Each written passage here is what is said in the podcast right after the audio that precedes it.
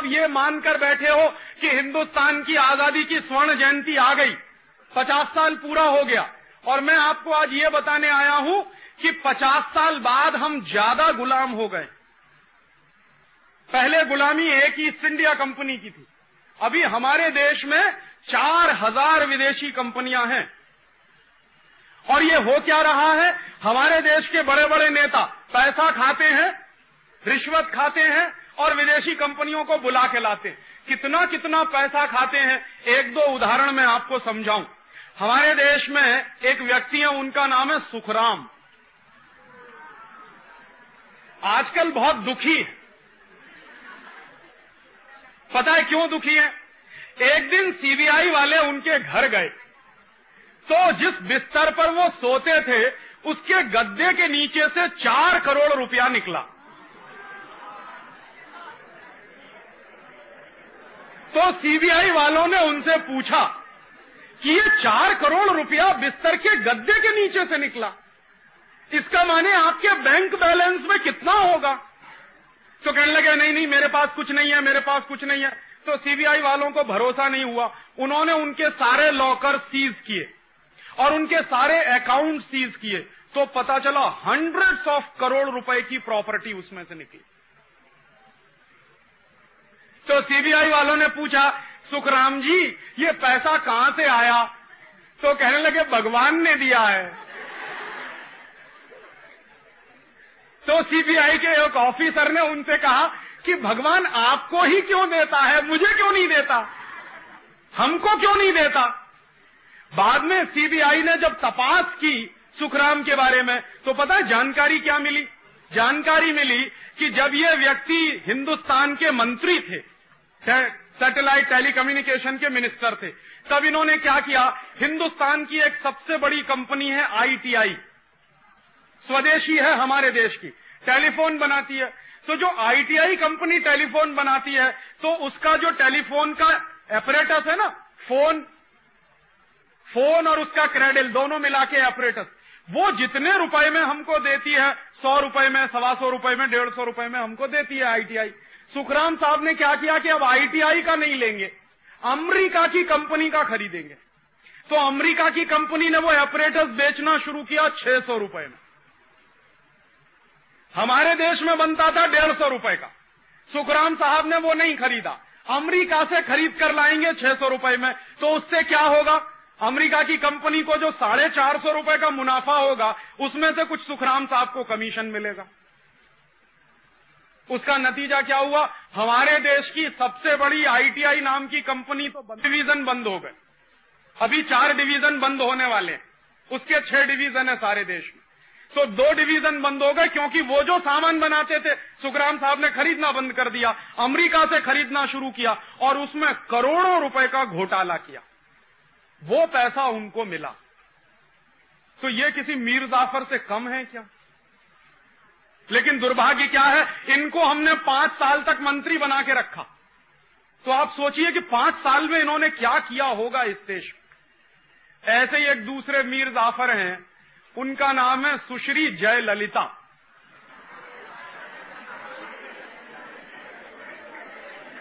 वो क्या थी? वो तमिलनाडु की मुख्यमंत्री थी।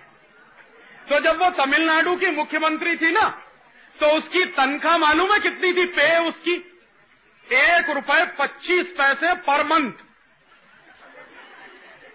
One rupees twenty five paisa per month ये उसकी सैलरी और इतनी सैलरी पाने वाले बहन के घर में जब सीबीआई वाले पहुँचे तो क्या मिला पता? चालीस किलोग्राम सोना। 800 किलोग्राम चांदी। दस हज़ार पाँच सौ साड़ियाँ।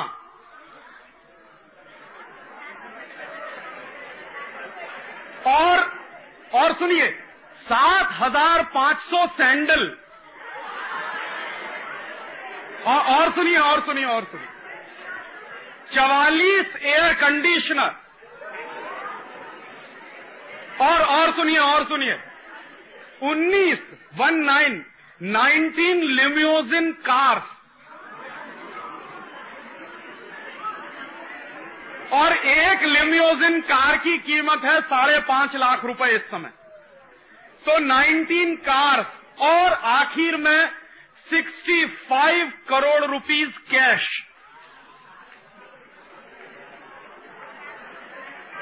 आप अब आप सुनिए कि उसको तो एक रुपए पच्चीस पैसे पे मिलती थी पर मंथ। इतना पैसा कहाँ से आया?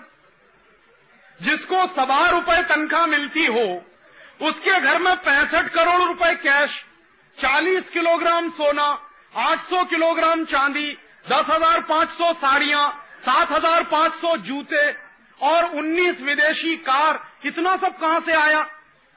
तो उसकी तपास जब हुई है, अभी पूरी हो चुकी है तो सीबीआई वालों ने बताया कि ये जब मुख्यमंत्री थी तमिलनाडु की तो तमिलनाडु में चंदन के जंगल हैं।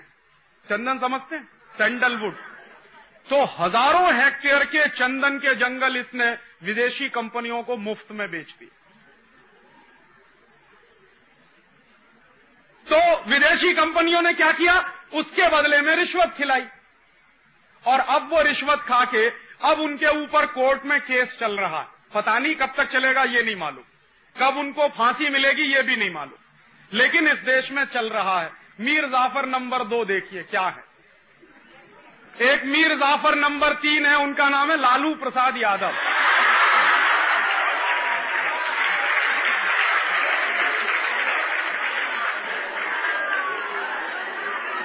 अब उन्होंने क्या किया है? सुनिए सुनिए सुनिए। वो इन दोनों के बाप हैं। उन्होंने क्या किया? 960 करोड़ रुपया हजम कर गए। माने इतने रुपए में बिहार के पशुओं को चारा मिलता, उनके लिए भोजन मिलता, गाय को, भैंस को, बकरी को, वो सारा का सारा चारे का पैसा वो खुद खा गए। जो चारा घोटाला हुआ ना, वो यही घोटाला है। और देखो क्या दुर्भाग्य है इस देश का कि जो आदमी 960 करोड़ रुपए की रिश्वत खाता है, वो सात साल तक मुख्यमंत्री रहा। और अभी भी उसकी बीवी मुख्यमंत्री।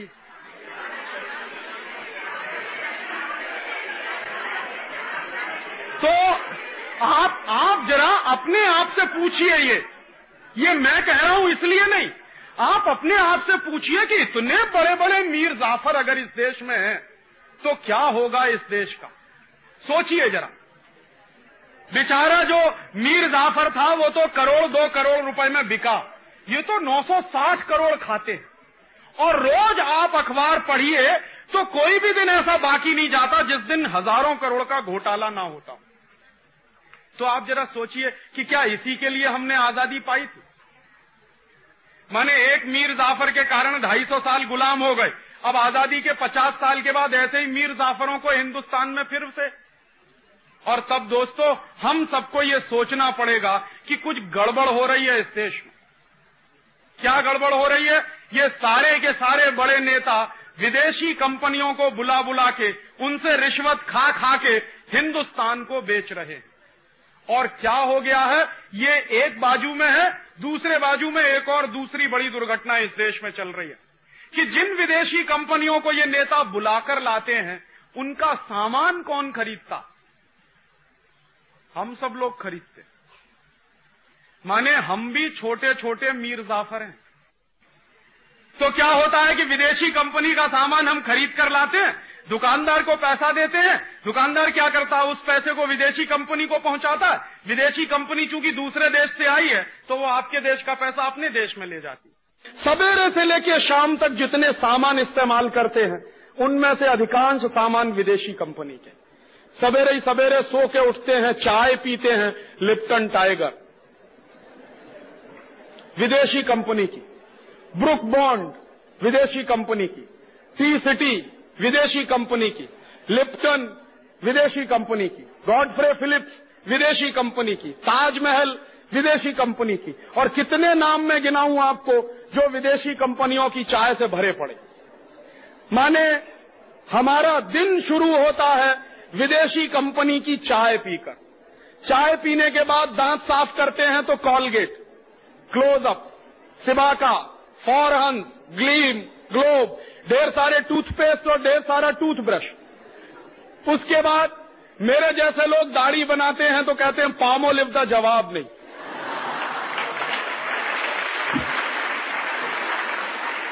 क्या कहते हैं साहब?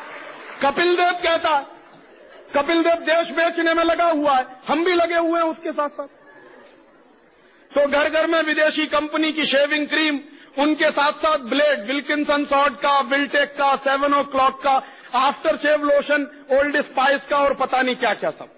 उसके बाद नहाने जाते हैं तो साबुन, Lux, Liril, Rexona, Pears, Camay Palmolive Ponds, Johnson and Johnson. क्यों खरीदते हैं ये? माधुरी दीक्षित कहती है।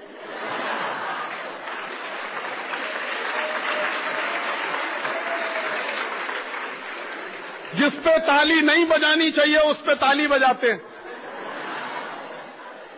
मानसिक गुलामी इतनी ज़्यादा। तो घर घर में ये विदेशी कंपनी का साबुन आता है नहाने का। अब नहा लिया तो कपड़े धोने हैं तो भी विदेशी कंपनी का Surf, Rin, Ariel, wheel micro system triple five, पता नहीं क्या क्या सब। और उसके बाद नहाकर धोकर घर के बाहर निकलते हैं तो कपड़ा पहनना है। रेंगलर का जीन्स एडिडास का शर्ट बटरफ्लाई का बाटा का प्यूमा का लोटो का कोल्ट का। और आजकल एक फ़ैशन चल गया। पहले मैं जब विद्यार्थी था तो एक फ़ैशन चला, एक विदेशी कंपनी आई, उसने एकदम टाइट जीन्स और एकदम टाइट शर्ट बेचना शुरू किया। तो सारे देश में फ़ैशन चल गया। एकदम टाइट जीन्स और एकदम टाइट शर्ट और इतना चुस्त होता था कि चढ़ता नहीं था। तो क्या होता था, मैं देखता था कि मेरे हॉस्टल के लड़के ज़मीन पर लेट लेट के चढ़ाते थे। अब क्या हो गया है? अब एक विदेशी कंपनी आई, उसने एक दूसरा फ़ैशन चला दिया, एकदम ढीला पैंट और एकदम ढीली शर्ट और इतना ढीला कि एक में दो दो आ जाए। अब आप किसी से पूछो कि भाई, क्या पहने हुए हो? कहेंगे, बैगी है। बैगी का माने क्या है? हमको नहीं मालूम। बस पहने हुए अंग्रेज़ी में एक शब्द होता है, उसको कहते हैं बैगर। बैगर का माने होता है भिखारी। और अमेरिकन इंग्लिश में बैगर शब्द का एक कॉनोटेशन इस्तेमाल होता है, बैगी। बैगी का माने the man who appears to be a beggar एक आदमी जो दिखने में भिखारी जैसा लगता हो।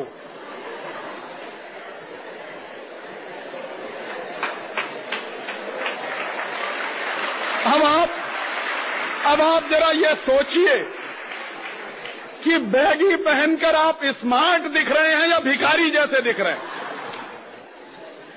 और एक मिनट भी सोचने की फुर्सत नहीं है कि हम क्या पहने हुए। जब मैं किसी नौजवान को बैगी पहने हुए देखता हूँ तो पूछता हूँ कि, भाई, काय को ये लटकाए घूमते हो? तो कहता, राजीव भाई, शाहरुख खान पहनता है। तो मैं कहता हूँ, शाहरुख खान किसी दिन कुएँ में गिरेगा तो हम भी गिरेंगे। माने इतनी दो मिनट की अकल नहीं है हम। तो बैगी पहनते हैं, उसके बाद स्कूल, कॉलेज जाते हैं। काम करने के लिए पेन पेंसिल भी विदेशी कंपनी और स्कूल, कॉलेज जब निकलते हैं ना, उसके पहले बहुत लोग ये कहते हैं, अरे यार अभी चार्ली का सेंट तो लगाया ही नहीं। फिर कोई कहता है, यार, अभी फेयर एंड लवली तो लगाई नहीं। काहे को चाहिए फेयर एंड लवली? क्योंकि गोरेपन की क्रीम है। और मैं कहता हूँ, अगर फेयर एंड लवली लगा के सब गोरे हो जाते तो दक्षिण भारत में तो कोई काला नहीं होना चाहिए।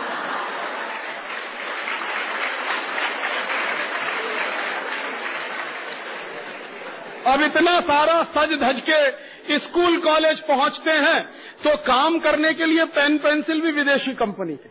रेनोल्ड, रोटोमैक। क्यों खरीदते हैं? लिखते लिखते।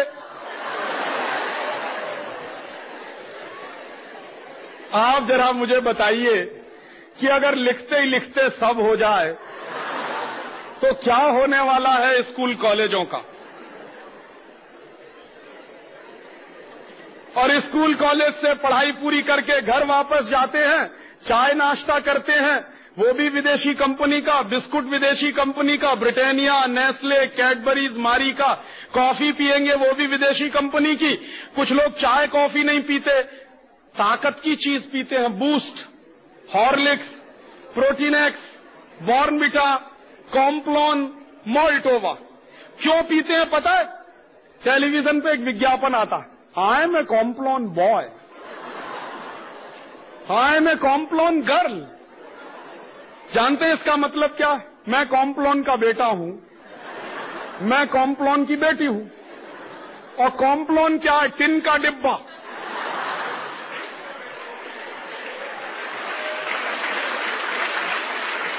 अब आप जरा मुझे ये बताइए कि क्या टिन के डिब्बा के भी बेटा बेटी हो सकते हैं? माने हंड्रेड परसेंट ईडियोसिटी और उस ईडियोसिटी का पेमेंट कौन कर रहा है? हम कर रहे हैं। और उसी ईडियोसिटी पर विदेशी कंपनियों का माल बिक रहा। शाम को कभी बाज़ार में जाएँगे, प्यास लगेगी Pepsi cola Coca Cola Thums Up, Limca, Citra, इतना सारा पानी। फिर रात में घर वापस लौटेंगे, किसी बच्चे को भूख लगेगी। कहेगा, मम्मी मम्मी, भूख लगी। तो मम्मी कहेगी, बस दो मिनट। वो मम्मी दो मिनट में सड़े मैदे की मैगी बना के देगी।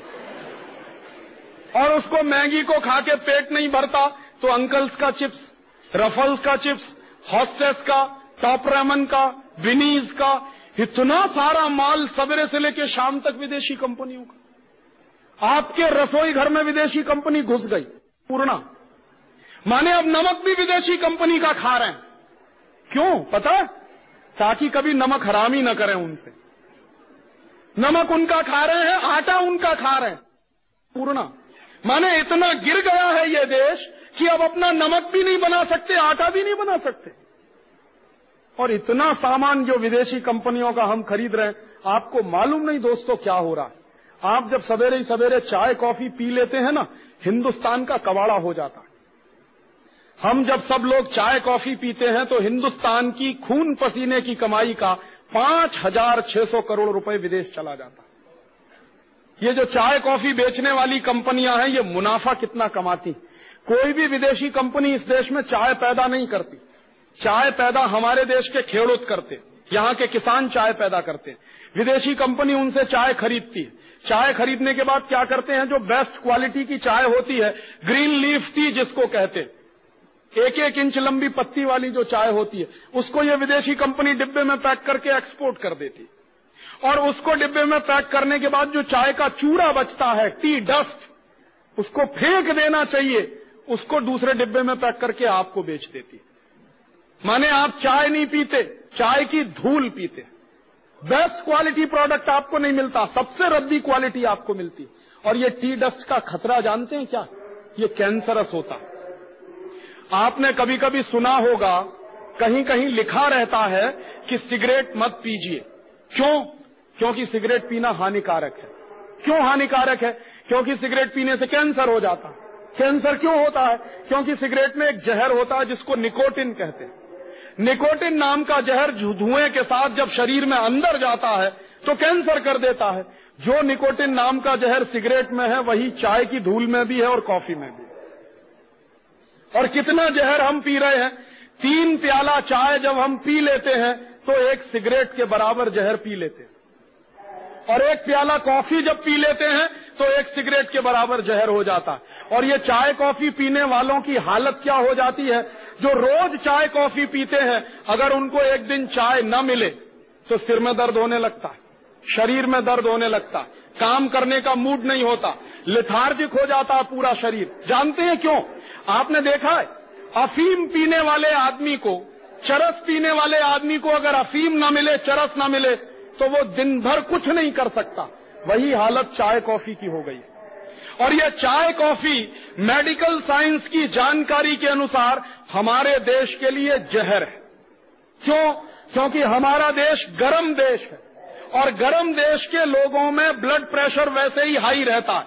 चाय और कॉफ़ी दोनों ब्लड प्रेशर को और हाई करती है। माने हम सब धीरे धीरे धीरे धीरे एक जहर पीते पीते कैंसर की स्थिति में पहुँच रहे हैं। एक नुकसान तो अपना कर रहे हैं, अपने शरीर का कर रहे हैं। जहर पी रहे हैं, दूसरा नुकसान हिंदुस्तान का कर रहे हैं। पाँच हज़ार छह सौ करोड़ रुपया अपना दे रहे हैं, वो हिंदुस्तान के बाहर ले जा रहे हैं। और तब कहें कि राजीव भाई, हम क्या करें? सिंपल सा फॉर्मूला है कि अगर आप चाहते हैं कि कैंसर के मरीज़ ना बने, आप चाहते हैं कि नशे का शिकार ना हो, आप चाहते हैं कि आपका दिमाग और शरीर पहले से ज़्यादा अच्छा रहे तो आज से चाय कॉफ़ी बंद कर दीजिए। तो फिर आप कहेंगे, क्या पिए? दूध पीजिए। गाय का पिए तो और अच्छा। कुछ लोग कहते हैं कि दूध नहीं पिएँगे। माने जो बेस्ट क्वालिटी प्रोडक्ट है, वो ही नहीं पिएँगे जहर पी लेंगे।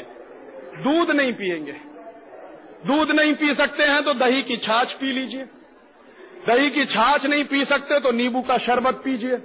नींबू का शरबत नहीं पी सकते तो नारियल पानी पीजिए। नारियल पानी नहीं पी सकते तो संतरे का रस पीजिए मौसमी का रस पीजिए, शिरडी का रस पीजिए, गन्ने का रस पीजिए। इतनी सारी चीज़ें पीने पिलाने के लिए हैं, और जिनके घर में कुछ नहीं है वो सादा गर्म पानी करके पी ले बेस्ट क्वालिटी प्रोडक्ट गर्म पानी पिएँगे तो दो बीमारियों से बचेंगे। कभी पत्थर नहीं होगा स्टोन नहीं होगा कभी। आजकल गोल स्टोन और किडनी स्टोन की इतनी प्रॉब्लम बढ़ गई है। गर्म पानी पीने वालों को ये प्रॉब्लम सबसे कम रहती है। तो गर्म पानी पीने में कोई खर्चा नहीं है। आपका शरीर दुरुस्त रहेगा, मेहमान को भी वही पिलाइए और हिंदुस्तान का पाँच हज़ार छह सौ करोड़ रुपए बचेगा। और तब एक बार एक विद्यार्थी ने मुझसे सवाल किया, हो सकता है आपके मन में भी सवाल आए कि राजीव भाई, जितनी चाय कॉफ़ी पैदा हो रही है, वो किसान क्या करेंगे फिर? तो मैं उसके लिए ये सुझाव देता हूँ कि जितनी चाय कॉफ़ी पैदा हो रही है, उसको 100 परसेंट एक्सपोर्ट करेंगे। क्यों? दुनिया में जो ठंडे देश अमेरिका, जर्मनी, फ्रांस, कनाडा, इन ठंडे देशों में चाय कॉफ़ी की बहुत ज़रूरत है। उनको चाय कॉफ़ी न मिले तो वो मर जाएँगे। लेकिन उनके यहाँ चाय कॉफ़ी होती नहीं है। तो हम सारी की सारी अगर उनको बेच दें तो क्या नतीजा निकलेगा? दस हज़ार करोड़ रुपए की आमंदनी होगी। पाँच हज़ार छह सौ करोड़ हमारा बचेगा। दस हज़ार करोड़ की इनकम होगी। साढ़े पंद्रह हज़ार करोड़ नेट बचेगा हिंदुस्तान का। और ये कहा जाता है आज की अर्थव्यवस्था में कि पैसा बचाना, पैसा कमाने से ज़्यादा महत्वपूर्ण है। तो अगर ये साढ़े पंद्रह हज़ार करोड़ बचेगा हमारा, और एक करोड़ रुपए में हम एक कारखाना लगाएँ, और एक कारखाने में सौ आदमी को काम मिले तो डेढ़ लाख लोगों को हम काम दे सकते हैं। अगर हम चाय कॉफ़ी बंद कर दें तो। तो चाय कॉफ़ी बंद करिए, हिंदुस्तान का भला हो जाएगा, आपका भला हो जाएगा। ऐसे ही एक दूसरा छोटा सा सुझाव। हम लोग ब्रश करते हैं, कॉलगेट, क्लोजअप, सिवा का फॉरन क्यों करते हैं? क्योंकि सांस की बदबू दूर करता है। दांतों की सड़न दूर करता है। तब आप कभी कभी ये सोचिए कि जब कॉलगेट नहीं होता था तो सबके दांत सड़ जाते होंगे शायद। और सबकी सांस में बदबू आती होगी। और हमारे दादा दादी के जमाने में तो कॉलगेट होता नहीं था। तो अपने दादा दादी से पूछिए कि आप तो कॉलगेट करते नहीं थे तो दादा दादी साथ बैठते थे कि नहीं बैठते थे? और तब आपको जवाब मिलेगा कि हमारे दादा दादी नीम का दातुन करते, बबूल का दातुन करते। क्यों करते हैं? दुनिया में सबसे इंटेलिजेंट लोग हैं जो नीम का दातुन करते। कारण जानते हैं क्या? पहला कारण मैंने शुरू में बताया, नीम का पेड़ ऑक्सीजन देता। दूसरा एक और ज़बरदस्त कारण है, जब आप नीम का दातुन चबाएँगे तो आप महसूस करेंगे कि आपके मुँह में लार ज़्यादा बनेगा सैलीवा ज़्यादा बनेगा। और जितना ज़्यादा सैलीवा बनेगा, उतना ही अच्छा डाइजेस्टिव सिस्टम रहेगा। और जितना अच्छा डाइजेस्टिव सिस्टम रहेगा, उतना ही अच्छा आपके शरीर की इम्यून पावर रहेगी। और जितना अच्छा डाइजेस्टिव सिस्टम, उतनी ही बीमारियाँ आपसे दूर। क्योंकि 90 टक्का बीमारियाँ पेट की गड़बड़ी से पैदा होती पेट की गड़बड़ी ठीक रहने के लिए डॉक्टर कहते हैं आपको कि खाना चबा चबा कर खाइए। क्यों? क्योंकि सलीवा ज़्यादा बनता और खाने को पचाने का काम सबसे ज़्यादा सलीवा करता। लेकिन अद्भुत है नीम का दातुन। जितनी देर चबाएँगे, उतनी देर सलीवा मन, मुँह में बनेगा। अपने आप बनेगा। ये अजीब कुदरत है। तो जितना ज़्यादा सलीवा बनेगा, उतना अच्छा आपके लिए अच्छा है दांतों के लिए। और एक दूसरी जानकारी। अमेरिका में और जर्मनी में कैंसर की सबसे अच्छी दवा लिमड़ा के पेड़ से बनती दोनों देशों में नीम होता नहीं। अमेरिका में भी नीम नहीं होता, जर्मनी में भी नहीं होता। तो अमेरिका की एक कंपनी ने नीम पर पेटेंट करवा लिया। पेटेंट क्यों करवा लिया? क्योंकि भविष्य में हिंदुस्तान का लिमड़ा अमेरिका ले जाने की ज़रूरत पड़े तो कोई तो कानून चाहिए। तो उन्होंने पहले से ही पेटेंट करवा के बैठे हुए। हम बेवकूफ़ लोगों को मालूम नहीं कि हर घर के सामने नीम का पेड़ लगा है। ये दुनिया की अद्भुत चीज़ है। एक नीम का पेड़ अगर आपके आँगन में लगा हुआ है तो जान लीजिए 200 और 250 किस्म के वायरसेस और बैक्टीरिया आपके घर से दूर रहेंगे, कभी नहीं आएँगे। नीम का पेड़ ज़बरदस्त चौकीदारी का काम करता। तो नीम के पेड़ में इतनी अद्भुत खासियत है। और ये दातुन हज़ारों साल से इस्तेमाल हो रहा है। अभी कुछ दिन से टेलीविज़न ने कहना शुरू कर दिया कि भाई कॉलगेट रगड़ो। तो हमने कॉलगेट चालू कर दिया। अब जो नीम का दातुन करते हैं, उनको हम मानते हैं कि ये बेवकूफ़ लोग हैं। और जो कॉलगेट करते हैं, वो मानते हैं कि हम इंटेलिजेंट हैं। है सच में उल्टा। जो नीम का दातुन करते हैं, वो सबसे इंटेलिजेंट है। और जो कॉलगेट करते हैं वो दुनिया के सबसे बड़े ईडियट हैं। पता है क्यों? कॉलगेट बनता कैसे? आपको मालूम है? किसी को नहीं मालूम। क्यों नहीं मालूम? क्योंकि कॉलगेट कंपनी कभी बताती नहीं कि हमने कैसे बनाया ये। उनके डिब्बे पे कभी नहीं लिखते। और कॉलगेट के डिब्बे पे आईएसआई मार्क भी नहीं है। एग मार्क भी नहीं है। क्यों? सबसे रद्दी क्वालिटी है, इसलिए आईएसआई मार्क उसको मिल नहीं सकता। तो जिस पे आईएसआई मार्क भी नहीं है एग मार्क भी नहीं है, उसी को क्यों खरीद के ले आते हैं? कॉलगेट का टूथपेस्ट दुनिया का सबसे घटिया टूथपेस्ट है। क्यों? क्योंकि जानवरों के हड्डियों के चूरे से बनता। अब मैं किसी से यह कहूँ कि जानवरों की हड्डियों का चूरा रोज सवेरे उठकर अपने मुँह से रगड़िए। तो आप कहेंगे, क्या फालतू की बात कर रहे हैं? और मैं कहूँ कि कॉलगेट करिए तो रोज हम करते हैं। और जानवरों के हड्डियों के चूरे के साथ साथ उसमें एक दूसरी खतरनाक चीज़ और है, फ्लोराइड। फ्लोराइड नाम उस जहर का है जो शरीर में फ्लोरोसिस नाम की बीमारी करता है।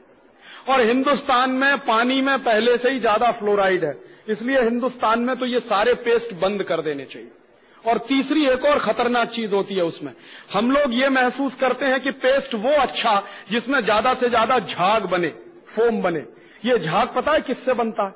सबसे ज़्यादा झाग बनता है रेन और सर्फ में। क्यों बनता है?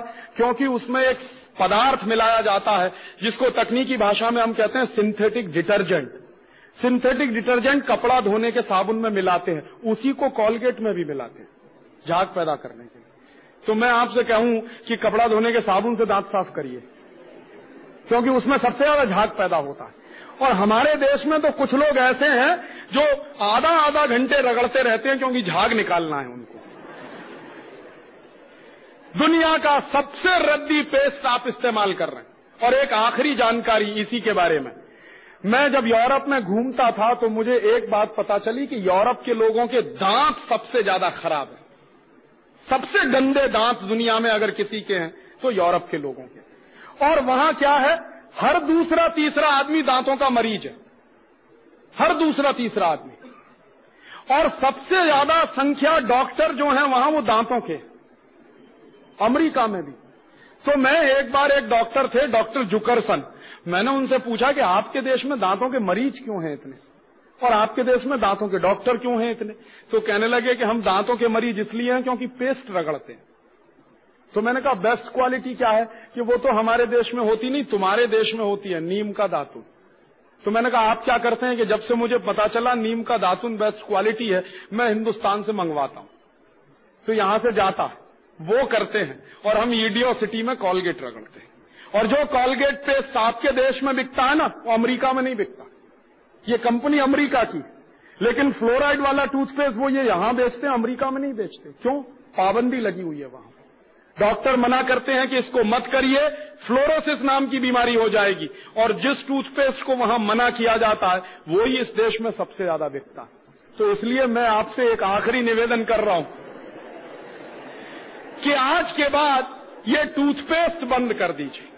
तो आप कहेंगे, राजीव भाई, फिर क्या करें? नीम का दातुन करिए, बबूल का दातुन करिए बेस्ट क्वालिटी है। कहाँ से मिलेगा? बंबई के हर स्टेशन के सामने मिलता। ये गरीब लोग हैं ना? आप देखो, नीम का दातुन बेचते हैं, बबूल का दातुन बेचते हैं। अगर इनका दातुन आप खरीदोगे तो आपका पैसा किसी गरीब के पास जाएगा। तो इस देश के गरीबों को रोज़गार मिलेगा। और उन गरीब लोगों से दातुन आप जो खरीदोगे, एक दातुन कम से कम एक हफ़्ते चल सकता। कैसे? आप चबाइए जितना करें, उतना काट के निकाल दीजिए, पानी में डाल के रखिए, दूसरे दिन भी काम आएगा। एक बार मैं ये बोल रहा था तो आईआईटी में एक लड़का खड़ा हो गया। कहने लगा, राजीव भाई, क्या उल्टी उल्टी बात करते हैं? एक ही नीम के दातुन को हम कितनी बार करें? तो मैंने कहा, भाई, जरा ये बताओ कि एक टूथ ब्रश को कितनी बार करते हो? एक दिन करते हैं, धो के रख देते हैं। फिर दूसरे दिन करते हैं, फिर धो के रख देते साल भर तक रगड़ते रहते हैं एक टूथ ब्रश को। तो गंदा नहीं लगता। और एक नीम का दातुन मैं कह रहा हूँ, हफ़्ते पर रगड़ो तो गंदा लगता। तो उस लड़के ने जानते हैं क्या जवाब दिया? सच में राजीव भाई, हमारा दिमाग तो एकदम उल्टा हो गया। तो मैंने कहा, ये दिमाग तुम्हारा उल्टा पता है किसने बनाया? टेलीविज़न ने। उसको तुम टेलीविज़न कहते हो, मैं उसको ईडियट बॉक्स कहता हूँ। और क्या ईडियोसिटी दिखाता, जानते हैं? दो पति पत्नी साथ साथ चल रहे हैं। थोड़ी देर के बाद पत्नी मुँह फेर लेती है। कहती है, कैसे कहूँ, इनकी सांस में बदबू आती है। तो उसकी सहेली कहती है, चल मेरे साथ। दोनों डॉक्टर के पास जाते हैं। डॉक्टर साहब कहते हैं, अरे, कॉलगेट का सुरक्षा चक्र तो अपनाया नहीं। सांस में बदबू तो आएगी। फिर उनके घर में कॉलगेट आ जाता है। उनके मिस्टर जिनकी सांस में बदबू आती है, वो कॉलगेट रगड़ते हैं। कॉलगेट रगड़ने के बाद दिखाते हैं, उनकी पत्नी उनके नज़दीक आ जाती है। नीचे एक लाइन लिखते हैं, दूरियाँ नजदीकियाँ बनी। जानते हैं इसका मतलब क्या? इसका मतलब है कि दो पति पत्नी अगर कॉलगेट नहीं करेंगे तो दूर दूर रहेंगे। कॉलगेट करेंगे तभी नज़दीक आएँगे। अब आप मुझे बताइए कि इससे बड़ी ईडियोसिटी कोई दूसरी हो सकती है? भारतीय संस्कृति में पति पत्नी का रिश्ता परस्पर प्रेम, परस्पर विश्वास, परस्पर सद्भाव पर टिका होता है।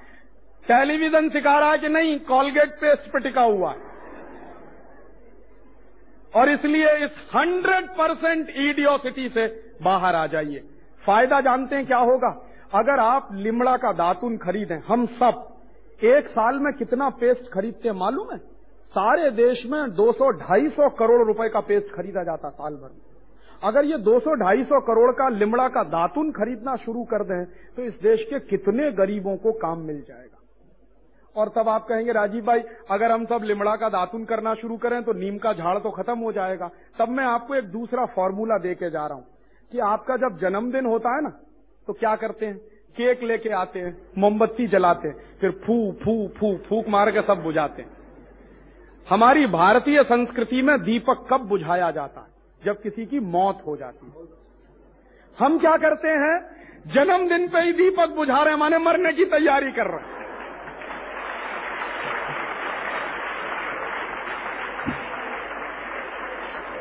तो आप अगर मुझसे पूछें कि राजीव भाई, जन्मदिन कैसे मनाएँ तो उसका बेस्ट फॉर्मूला मैं आपको देके जा रहा हूँ।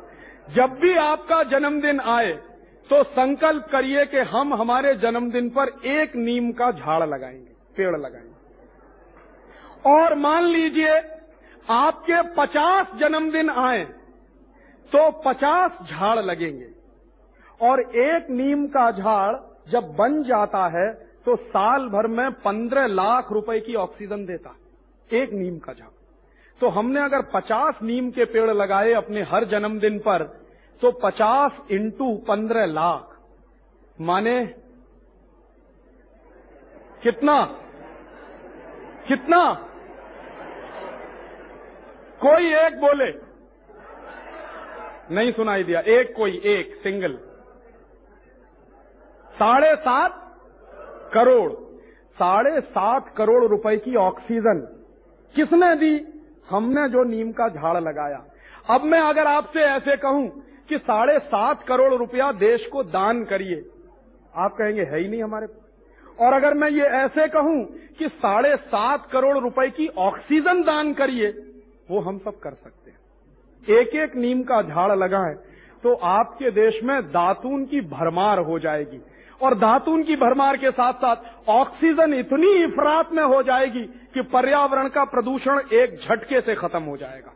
तो ये बेस्ट फॉर्मूला है दातुन करें दातुन के लिए एक नीम का झाड़ लगाएँ और अपने हर जन्मदिन पर लगाएँ। हिंदुस्तान की ये जो पर्यावरण की समस्या है, इसका भी समाधान हो जाएगा और ये जो 200-250 करोड़ रुपए बर्बाद हो जाते हैं टूथपेस्ट खरीदने में वो बच जाएँगे। और ऐसे ही एक आखिरी सुझाव और। एक परदेशी कंपनी आई है, वो पानी बेचती है। Pepsi cola Coca Cola Thums Up Limca, Citra. और ये जितना पानी है ना, सबकी बोतल पर आपको मालूम है कि क्या क्या मिलाते हैं? कभी नहीं बताते। क्यों नहीं बताते? क्योंकि उसमें जहर मिलाते जहर पता है क्या है? Carbon dioxide. मेडिकल साइंस कहता है कि कार्बन डाइऑक्साइड को एक्सेल करना चाहिए और ऑक्सीजन इनहेल करना चाहिए। हम क्या करते हैं? लहर पेप्सी पी के कार्बन डाइऑक्साइड अंदर ले जाते हैं। माने दोस्तों, जो लहर पेप्सी है, वो सच में जहर पेप्सी है। और यह जहर पेप्सी क्यों है? क्योंकि इसमें कार्बन डाइऑक्साइड है। दूसरी दो चीज़ें और हैं जो बहुत खतरनाक हैं। सोडियम ग्लूटामेट और पोटेशियम सॉर्बेट। ये दोनों जहर हैं। दोनों कैंसरस हैं। और ये कितना खतरनाक हो सकता है, उसका एक दाखिला मैं आपको दूँ। एक साल पहले मैं आया था, ग्रांट रोड के एक कॉलेज में मेरा व्याख्यान हुआ। तो वहाँ के प्रिंसिपल साहब ने मुझे बताया कि राजीव भाई, हमने कंपटीशन किया था। मैंने कहा, क्या कंपटीशन किया? पेप्सी कोला पीने का कंपटीशन किया। मैंने कहा, परिणाम क्या निकला? तो कहने लगे, हमारे दो स्टूडेंट थे, वो फाइनल राउंड में पहुँच गए। तो फाइनल राउंड में पहुँच गए तो मैंने कहा, क्या उन्होंने शूरवीरता दिखाई? कि एक घंटे में एक लड़के ने नौ बोतल पिया और दूसरे ने आठ बोतल पिया। मैंने कहा, फिर क्या हुआ उसके बाद कि दोनों मर गए? मैंने कहा, फिर आपने क्या किया कि हम डॉक्टर को लेने गए, उन लड़कों को लेकर डॉक्टर के पास गए। डॉक्टर ने कहा कि इतना कार्बन डाइऑक्साइड पी लिया है कि अब ये बच नहीं सकते। तो मैंने कहा, फिर आपने क्या किया कि तब से हमने हमारी कैंटीन में पेप्सी और कोका कोला बंद करा दिया। मैंने कहा, प्रिंसिपल साहब, आपको अकल तो आई। लेकिन तब आई जब आपके दो स्टूडेंट मर गए, ये इतना खतरनाक जहर है। और एक बार मैंने एक्सपेरिमेंट किया पेप्सी कोला पे। मेरा एक दांत टूट गया तो मैंने क्या किया, उसको पेप्सी कोला की बोतल में डाल दिया। नौ दिन के अंदर पूरा दांत डिजोल्व हो गया। ये जो दांत होता है ना, ये इतनी कड़ी चीज़ है कि मिट्टी में दबा दीजिए, एक साल तक गलता नहीं है ये। ऐसे का ऐसे ही निकल आएगा। लेकिन वो दांत नौ दिन के अंदर पेप्सी कोला में गल गया। क्यों? क्योंकि जहर है उसमें। और मैंने कहा कि जब दांत इसमें गल सकता है तो पेट का क्या क्या गलेगा, जब आप उसको पी रहे और सब लोग पेप्सी जब पीते हैं कोका कोला पीते हैं तो मैं लोगों से पूछता हूँ, मैंने कभी पिया नहीं। कभी कभी मैं मेरे दोस्त से कहता हूँ कि भाई तुमको क्या लगता है जब तुम पेप्सी पीते हो? तो कहता, राजीव भाई, नाक में सनसनी होती है, दिमाग में सनसनी होती है खट्टी खट्टी डकारें आती हैं। मैंने कहा, काहे को पी रहे हो फिर भाई? इतनी प्रॉब्लम हो रही है, फिर भी बोतल पे बोतल चढ़ाए चले जा रहे हैं। क्यों पी रहे हैं मालूम है? सचिन तेंदुलकर कहता है। अजहरुद्दीन कहता है। शाहरुख खान कहता है। आमिर खान कहता है। जूही चावला कहती है। ऐश्वर्य रॉय कहते हैं। और ये सब क्यों कहते हैं? जानते हैं? लाखों लाखों करोड़ों करोड़ों की रिश्वत मिलती है इनको पेप्सी कोला से। सचिन तेंदुलकर हर साल पेप्सी कोला से सत्तर लाख रुपया लेता है, इसके लिए उसका धंधा करता है। ये शाहरुख खान और आमिर खान ये एक एक करोड़ लेते हैं, इसलिए पेप्सी कोला का धंधा करते हैं। ये जितने क्रिकेट के खिलाड़ी हैं, जिनको आप नेशनल प्लेयर कहते हो, ये सब विदेशी कंपनियों के एजेंट हैं दोस्तों। हर एक क्रिकेट खिलाड़ी जो टी शर्ट पहनता है, उस पर पेप्सी लिखा रहता है। विल्स लिखा रहता है। अब आप पूछिए ये प्रश्न कि ये तो हिंदुस्तानी लोग हैं, विदेशी कंपनी की विज्ञापन क्यों कर रहे हैं? तो आपको पता चलेगा कि ये बड़े बड़े गद्दार लोग हैं। सचिन तेंदुलकर को हर महीने पचास हज़ार रुपए पगार मिलती। हमारे खून पसीने की कमाई से।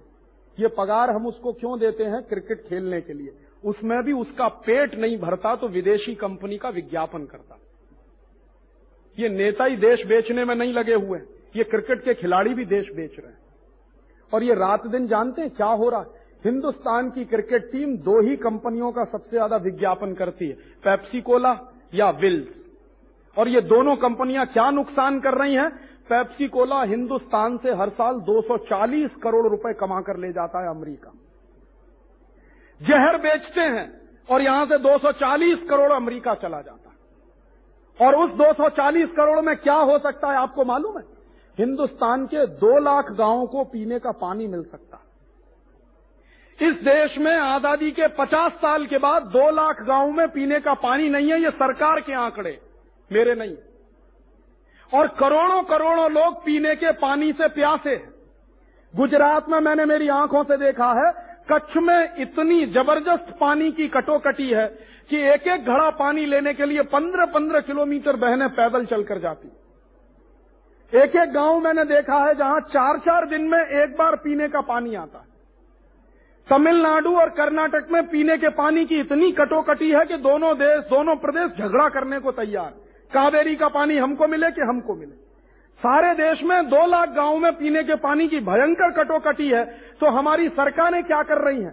उन दो लाख गाँवों में पीने के पानी की कोई व्यवस्था नहीं है। पेप्सी कोला गाँव गाँव में बिकवा रहे हैं।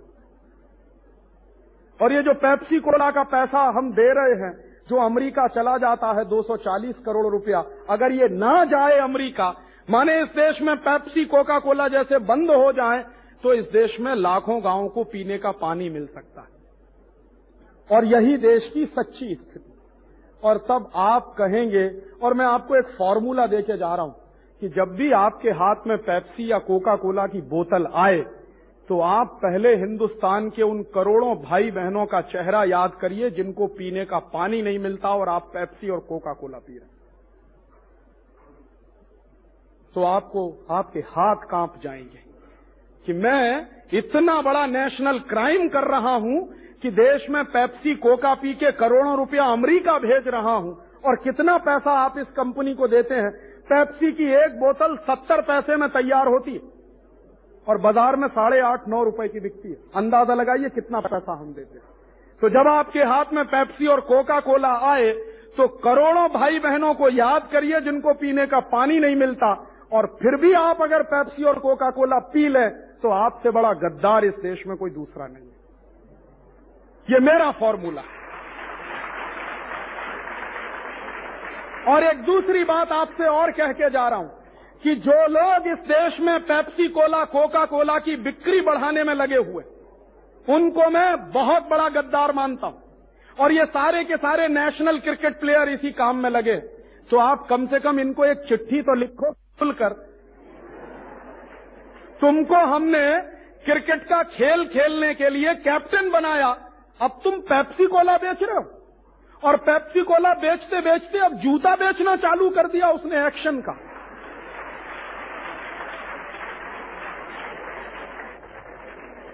कितने शर्म की बात है कि आपके देश का नेशनल क्रिकेट कैप्टन जूता बेच रहा।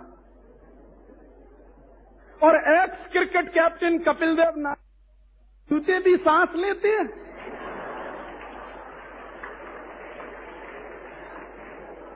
और इनको मालूम नहीं है कि जब जूते सांस लेते हैं तो भारत माता की सांस निकल जाती है।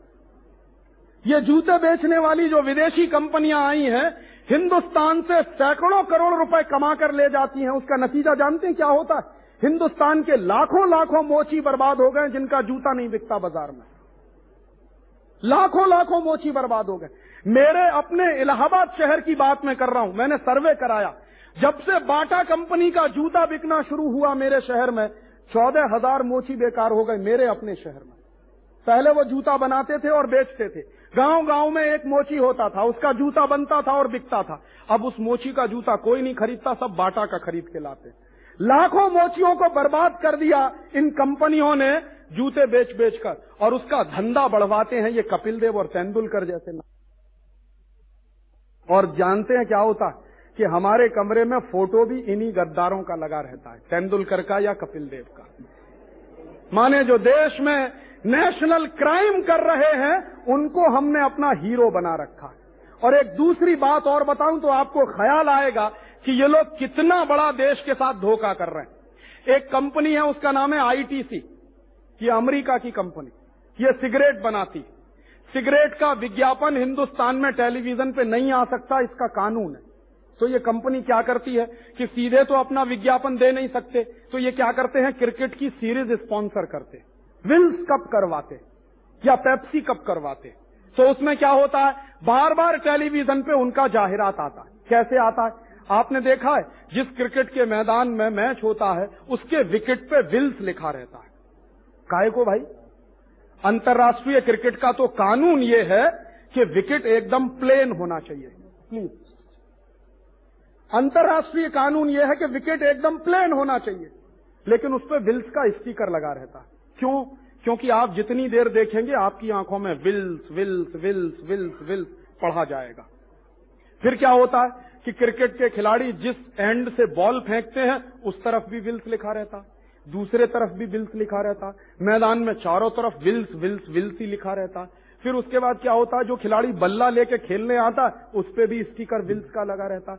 कम से कम आपने एक बार मैच देखा तो सौ बार विल्स का नाम आपको याद हो गया। ये धंधा वो कर नहीं सकते थे जब एडवर्टीजमेंट देते। तो उन्होंने क्रिकेट की सीरीज़ स्पॉन्सर कर दी। उसका नतीजा क्या हुआ? सारे देश में विल्स की, सिगरेट की बिक्री बढ़ गई। कितनी सिगरेट बनाती है ये कंपनी? एक साल में नब्बे अरब सिगरेट बनती है। और नब्बे अरब सिगरेट बनती है तो कबाड़ा क्या होता है देश का? इस कंपनी की जब 500 सिगरेट बनती है तो एक पेड़ उसमें कट जाता है। और एक पेड़ कटने का माने पंद्रह लाख रुपए की ऑक्सीजन का नुकसान।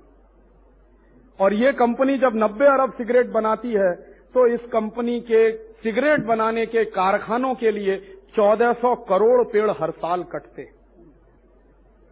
अब वो जो 1400 करोड़ पेड़ कट जाते हैं, हर एक पेड़ 10-15 लाख रुपए की ऑक्सीजन देता है, अरबों रुपए की ऑक्सीजन खत्म हो जाती है।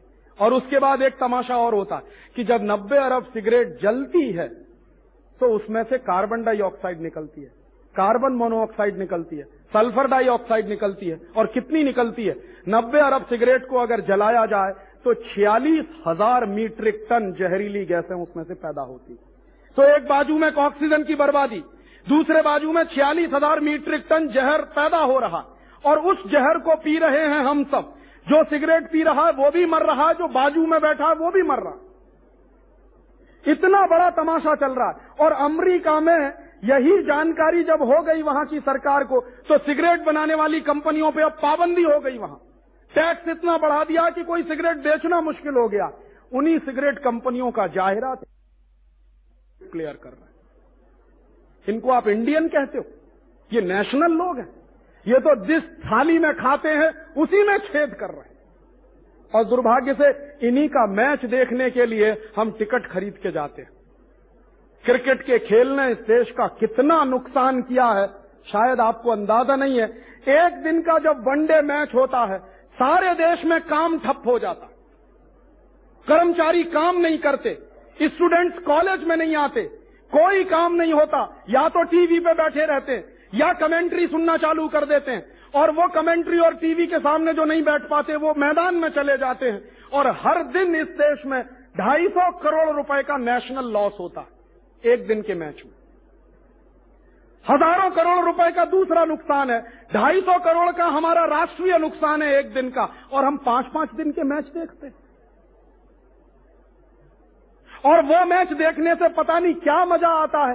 कई बार मैं लोगों से कहता हूँ कि मैच देखने से अच्छा तुम खेल लेते तो शरीर में शायद शक्ति आ जाती।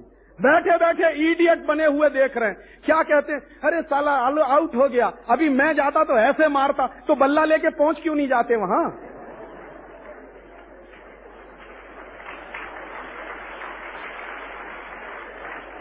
और तब इसके साथ जुड़ी हुई एक आखिरी बात कि ये क्रिकेट का खेल इस देश में कौन लेकर आया? अंग्रेज़ लेकर आए।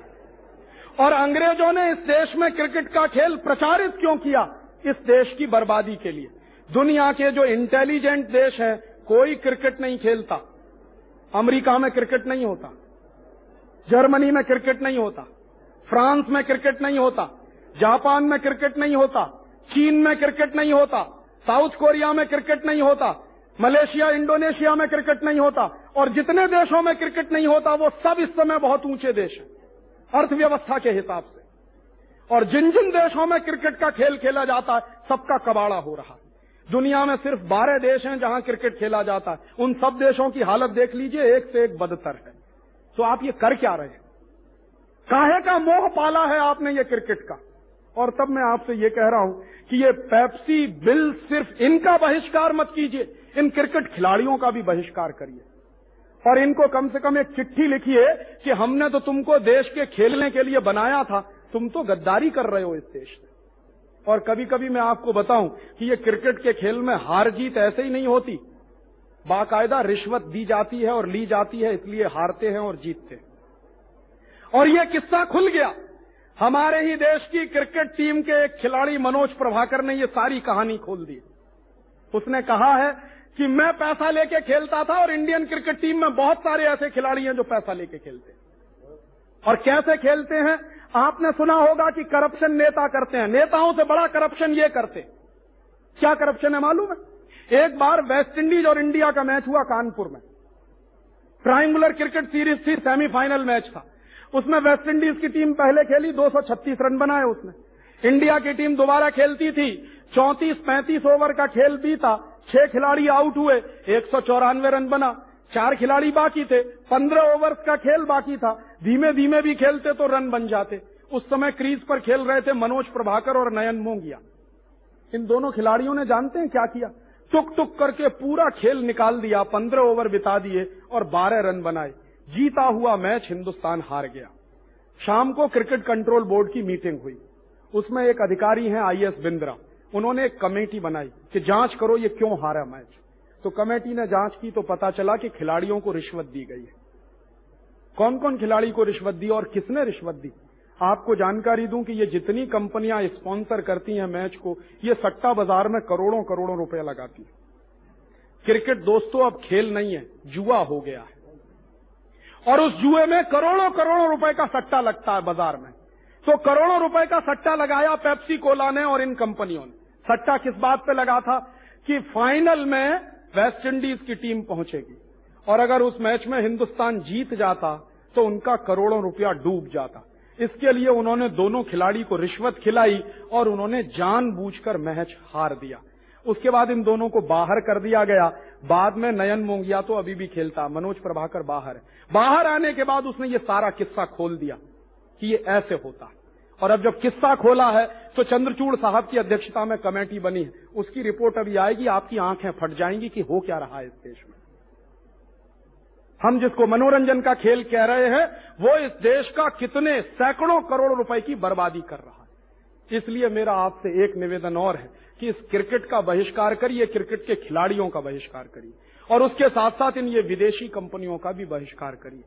और तब एक आखिरी बात और कि ये विदेशी कंपनियों का बहिष्कार कब होगा?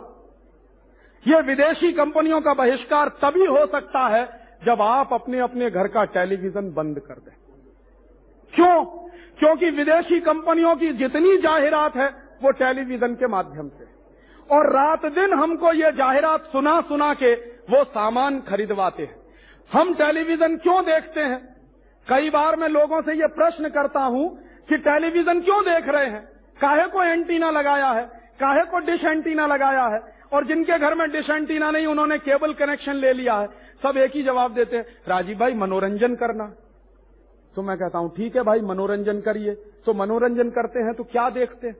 घर के छोटे छोटे बच्चे उनके साथ उनके मम्मी पप्पा, उनके साथ उनके दादा दादी, तीनों पीढ़ियाँ एक साथ बैठकर टेलीविज़न पे चित्रहार देखती। चित्रहार में गाना कौन सा आता है? चोली के पीछे क्या है? हंसिए मत, इसको गंभीरता से सुनिए। चीज़ बड़ी है, मस्त मस्त। और कभी कभी मैं आपसे पूछूँ अगर, दिल पे हाथ रख के बताइए कि चोली के पीछे क्या है? ये गाना आपका मनोरंजन करता क्या चीज़ बड़ी है मस्त मस्त ये गाना आपका मनोरंजन करता और अगर ये गाना आपका मनोरंजन करता है तो कितने लोगों में इतनी हिम्मत है जो अपनी माँ से पूछ सकें, बोल तेरी चोली के पीछे क्या और कितने लोगों में ऐसी हिम्मत है जो अपनी बड़ी बहन के सामने ये कह सके कि तू चीज़ बड़ी है मस्त मस्त और दोस्तों ये गाने आपका मनोरंजन नहीं कर रहे हैं, ये गाने आपका चरित्र खलास कर रहे हैं। वो चित्राहार नहीं है, वो चरित्राहार है। और जिसको मनोरंजन के नाम पर आपने अपने घर में बुला लिया है, ये टेलीविज़न आपका मनोरंजन नहीं कर रहा है, आपके मन में एक अजीब तरह की वलगैरिटी और ऑप्सिनिटी को जन्म दे रहा है। और दुनिया में दो बहुत खत्म होती हैं। एक बीमारी होती है जिसको सेक्स की वलगैरिटी मैं कहता हूँ। रात दिन ये टेलीविज़न आपको जो कुछ दिखाता है, वो सेक्स की वलगैरिटी है। और ये सेक्स की वलगैरिटी देखते देखते देखते देखते एक दिन हिंदुस्तान के नौजवान नवयुवतियाँ भी वही करने लगते हैं जो उस पर दिखाते हैं। क्या हो रहा है हमको? कहाँ जा रहे हैं हम? इस भारतीय समाज में, भारतीय संस्कृति में बचपन से हमको सिखाया जाता है if character is lost everything is lost if wealth is lost nothing is lost if health is lost something is lost but if character is lost everything is lost तो ये जो कुछ आप टेलीविज़न पर देख रहे हैं, वो आपके चरित्र को बर्बाद करने की एक साजिश है। और ये साजिश किसने बनाई है? ये विदेशी कंपनियाँ जानती हैं कि हिंदुस्तानी माटी में, नौजवानों में इतनी खुमारी है कि कोई विवेकानंद हो जाता है, कोई दयानंद हो जाता है। कोई तिलक पैदा हो जाता है, कोई भगत सिंह हो जाता है। तो अगर तिलक पैदा हो गया, भगत सिंह हो गया, विवेकानंद आ गया, दयानंद आ गया तो इन विदेशी कंपनियों को मार मार के भगा देगा। तो उनको डर लगता है। तो इसके लिए वो टेलीविज़न लेकर आए हैं अपने साथ में कि हिंदुस्तान के नौजवानों को एक मीठी नींद की गोली दे के सुला दो, इनमें से कोई विवेकानंद ना बनने पाए। और आपके सामने आदर्श क्या रखा जाता है? आपके सामने विवेकानंद का आदर्श नहीं रखा जाता। नालायक संजय दत्त और शाहरुख खान जैसे लोगों के आदर्श रखे जाते हैं। और यह कितनी खतरनाक व्यवस्था है। कई बार मैं लोगों से पूछता हूँ छोटे छोटे बच्चे तीन तीन साल की उम्र से चार चार साल की उम्र से पाँच पाँच साल की उम्र से यही सब देख रहे हैं। और ये छोटे छोटे बच्चे अगर रोज दिन में चार घंटे, पाँच घंटे टीवी देखें और सिनेमा देखें, जानते हैं क्या होगा? बीस साल की उम्र तक पहुँचते पहुँचते हर बच्चे को कम से कम तीस हज़ार बार मर्डर के सीन दिखाए जाएँगे। हर फ़िल्म में मर्डर, हर एपिसोड में मर्डर, हर एपिसोड हर फ़िल्म में वॉयलेंस हर एपिसोड में वॉयलेंस हर एपिसोड में मारामारी। काहे को इतनी मारामारी दिखाते क्यों इतनी वॉयलेंस हमको दिखाई जाती? पता है क्यों? हिंदुस्तान में सबसे ज़्यादा वॉयलेंस से नफरत की जाती। ये देश अहिंसा वाला है। इसलिए भारतीय संस्कृति को बर्बाद करना है तो अहिंसा की जगह हिंसा को लाना पड़ेगा। तो वो हिंसा हर आदमी कैसे करेगा? हर आदमी तभी हिंसा करेगा जब बार बार हिंसा देखेगा। और ये बार बार की जो हिंसा हम देखते हैं इसका नतीजा जानते हैं क्या होता मर्डर देखते देखते देखते देखते देखते देखते मन की दया खत्म हो जाती है, करुणा खत्म हो जाती और हमारे देश में एक कहावत कही जाती है, दया धर्म का मूल है। माने जब दया ही नहीं होगी मन में, धर्म कहाँ टिकने वाला है? तो वो सीधा आक्रमण आपके धर्म पर है। ये वॉयलेंस बहुत ही खतरनाक चीज़ होती है। और उसके साथ दूसरी खतरनाक चीज़ होती है सेक्स की वलगैरिटी ये सेक्स की वलगैरिटी हज़ारों हज़ारों, लाखों लाखों, करोड़ों करोड़ों नौजवानों को बर्बाद कर रही है। और ये बर्बादी सिर्फ़ अपने देश में आ रही है, ऐसा नहीं है। अमेरिका में और यूरोप में ये बर्बादी आ चुकी है। और यूरोप के देशों में ये सेक्स की वलगैरिटी की कितनी बर्बादी आई है, एक ही उदाहरण ताज़ा ताज़ा आपको देना चाहता हूँ। तीन चार दिन पहले एक अखबार निकला, गुजरात समाचार। गुजरात समाचार के दूसरे नंबर के पेज पर एक खबर है। क्या खबर है? ब्रिटेन में 11 साल का बच्चा पिता बन गया है। और ब्रिटेन में अगर 11 साल का बच्चा पिता बन गया है तो उसके पत्नी की उम्र क्या है मालूम है? पंद्रह साल। पंद्रह साल के बच्चे जिनकी उम्र स्कूल में जाने की है, कॉलेज में जाने की है, कि मम्मी पापा बनने की है। और ये 11 साल और 15 साल के बच्चों को माँ और पिता बनने का नुस्खा किसने दिया? किसने फॉर्मूला दिया उनको? वो टेलीविज़न से आया, सिनेमा से आया। और इस सिनेमा और टेलीविज़न ने यूरोप के सारे के सारे नौजवानों को बर्बाद कर दिया। मैं कितने यूरोपियन देशों में जाता था और वहाँ के लोगों से एक ही सवाल पूछता था कि आपके देश की सबसे बड़ी सोशल प्रॉब्लम क्या है? तो वो कहते थे कि राजीव भाई, सबसे बड़ी प्रॉब्लम है कि हमारे देश में 10 साल की 12 साल की 14 साल की बच्चियाँ माँ बन जाती ये सबसे बड़ी प्रॉब्लम और शादी करने की उम्र आते आते कोई लड़की 10 बार एबॉर्शन कराती है, कोई 15 बार कराती है। ये उनकी प्रॉब्लम है। वर्जिनिटी क्या होती है, ये उनको नहीं मालूम है। क्यों नहीं मालूम है? भारतीय संस्कृति क्या होती है, ये भी नहीं मालूम है। संयम क्या होता है अपने ऊपर संयम रखने की व्यवस्था है। विद्यार्थी जीवन तो संयम वाला जीवन होता है। ये हर धर्म कहता है इस देश में। इसलिए विद्यार्थियों को गुरुकुल में जाना पड़ता था, ताकि 25 साल तक संयम के साथ आप शिक्षा ग्रहण करिए। वो संस्कृति उनको नहीं आती। और उसके बाद आज उनके यहाँ प्रॉब्लम इतनी ज़बरदस्त हो गई है कि बिना शादी के पैदा होने वाले बच्चों को रखें कहाँ? तो बिना शादी के पैदा होने वाले बच्चों को रखने के लिए ही उनके देशों में कॉन्वेंट स्कूल खोले गए। कॉन्वेंट स्कूलों में, यूरोप में कौन बच्चे पढ़ते हैं जिनके मम्मी पप्पा का पता नहीं क्यों नहीं पता है? हिम्मत नहीं है ये बताने की कि ये मेरा बेटा है या मेरी बेटी है। क्यों नहीं हिम्मत है? शादी के पहले हुए हैं। क्यों हो गए हैं शादी के पहले? टेलीविज़न पे जो कुछ देखते थे, सिनेमा में जो कुछ देखते थे, वही किया फिर अपने जीवन में। और अब वही वलगैरिटी अमेरिका में कितनी ज़बरदस्त आई है। अमेरिका में एक कमीशन बिठाया हुआ है। उस कमीशन में दो चेयरमैन है। दोनों सौभाग्य से एक बार मेरे दोस्त बने थे। चार साल पहले की बात है। मैं एक बार एक इंटरनेशनल कॉन्फ्रेंस में गया था बॉन में, फिर फ्रैंकफर्ट में। वहाँ मेरी उनसे मुलाकात हुई। अभी वो दोनों व्यक्ति अमेरिका की सरकार के एक कमीशन के चेयरमैन है। वो कमीशन कर क्या रहा? कमीशन को ज़िम्मेदारी दी गई है कि पिछले 35 साल में टेलीविज़न से अमेरिका में क्या नुकसान हुए हैं, इसका अध्ययन करो। तो कमीशन की पहली रिपोर्ट आई है। वो रिपोर्ट क्या कह रही है? 90 million American youth are spoiled due to television and cinema.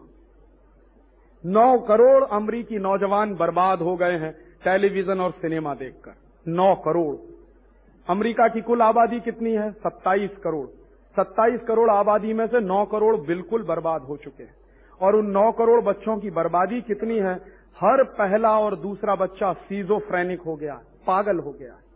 और वो पागलपन सेक्स का पागलपन है। अमेरिका में किस कदर पागलपन है, आप उसका अंदाज़ा नहीं लगा सकते। यहाँ से दिखने में लगता है कि अमेरिका बहुत ऊँचा देश है, बहुत तरक्की वाला देश है। आपको मालूम नहीं है, अमेरिका दुनिया में वो देश है जहाँ एक मिनट में सबसे ज़्यादा बलात्कार होते हैं। बहनों के ऊपर। एक मिनट में सबसे ज़्यादा रेप केसेस अमेरिका में होते हैं। एक मिनट में सबसे ज़्यादा मोलेस्टेशन के केसेस अमेरिका में होते हैं। और अमेरिका में कुछ शहर तो ऐसे हैं, जहाँ शाम को छह बजे अगर कोई लड़की निकल जाए तो लौटने वाली नहीं है।